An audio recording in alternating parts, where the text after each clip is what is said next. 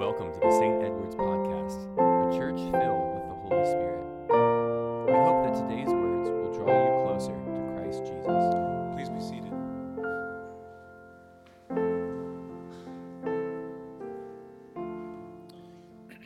One thing, Jesus did lots of things, but one thing Jesus did throughout all four of the gospel accounts was this He spent time in prayer.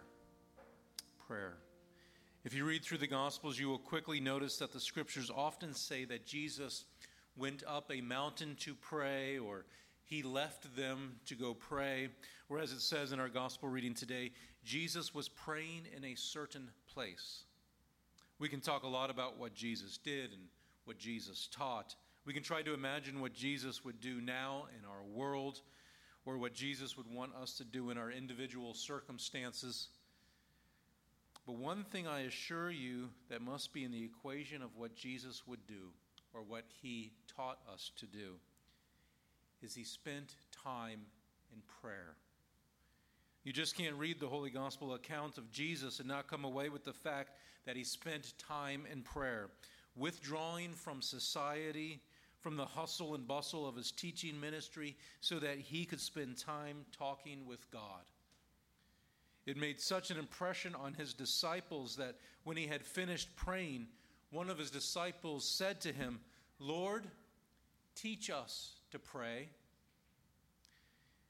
And as we read in our gospel reading, Jesus said to them, When you pray, say, Father, hallowed be your name, your kingdom come, give us each day our daily bread, forgive us our sins, for we also forgive everyone who sins against us, and lead us not into temptation.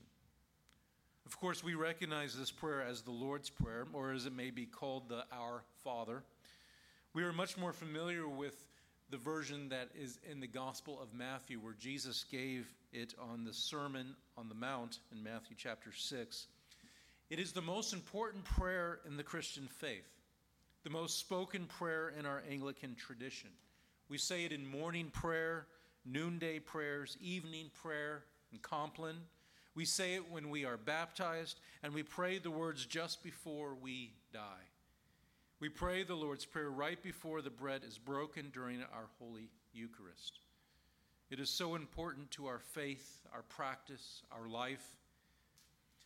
The Lord's Prayer has been in the news of late as well. Many of you may be aware of Pope Francis' desire and will to change the wording of a particular line in the English translation of the prayer. Instead of saying, Lead us not into temptation, Catholics at some point will say, Do not let us fall into temptation. He was quoted saying, It is not a good translation because it speaks of a God who induces temptation. I am the one who falls. It's not him pushing me into temptation to then see how I have fallen. In our prayer book, on page 364, the issue has been addressed between the two translations of the traditional version and the modern version. Our traditional version has, and lead us not into temptation. And the contemporary version has, save us from the time of trial. It is not so much as Pope Francis wanting to change the prayer as it is his desire to have the ever evolving English language reflect the meaning of the prayer. The English wording we have in the traditional version does not carry the same meaning as it did in the pre Victorian prose. Nevertheless, Pope Francis brings up an interesting question.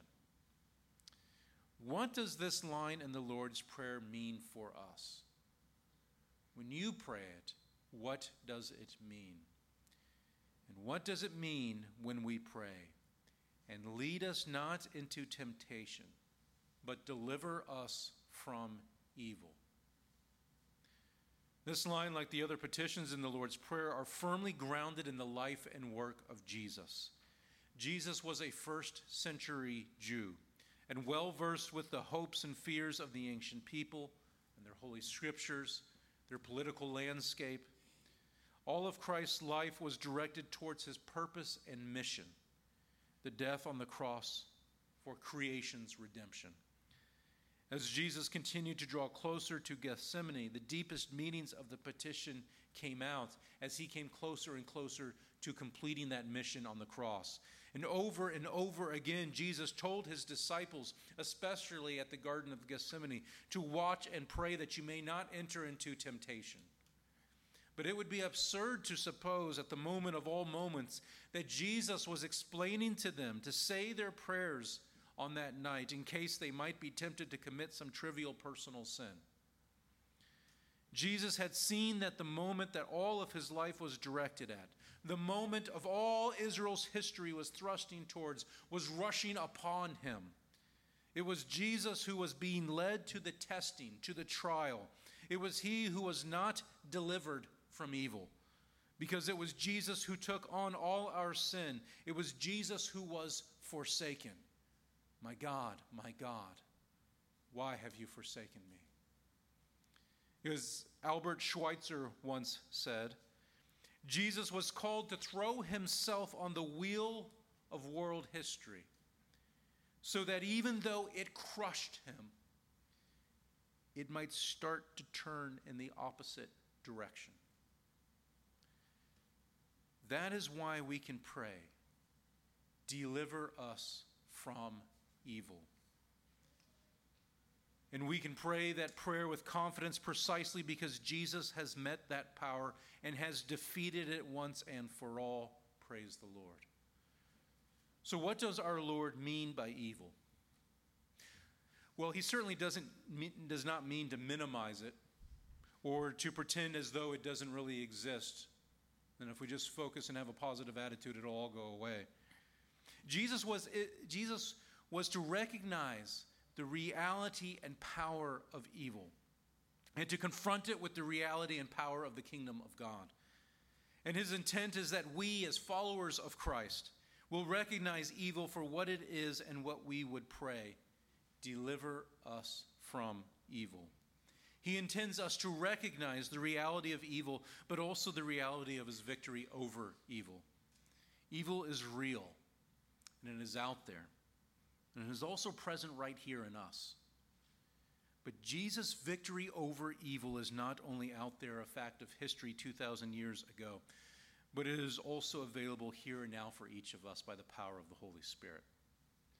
To pray, deliver us from evil, is to follow Jesus' lead, to confront evil and declare his victory.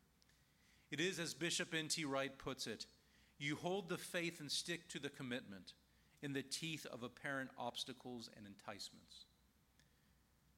When we pray, lead us not into temptation, but deliver us from evil, we are acknowledging the evil in the world, but declaring God's victory over it. Through the death and the resurrection of Jesus, by the power of the Holy Spirit operating in our lives, that the Spirit of God is active in this world. The message of the people of God, his church, is to declare God's kingdom in this broken world.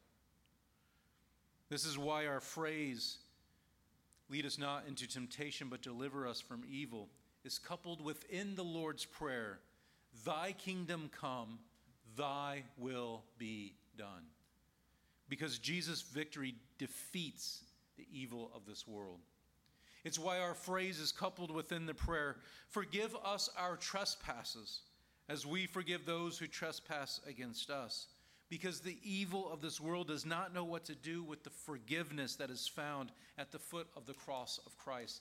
The evil of this world does not know what to do with the forgiveness when followers of Christ act in the same way. It is in our prayer, lead us not into temptation, but deliver us from evil, that the forces of destruction, of dehumanization, of anti creation, of anti redemption, as N.T. Wright puts it, may be bound and gagged.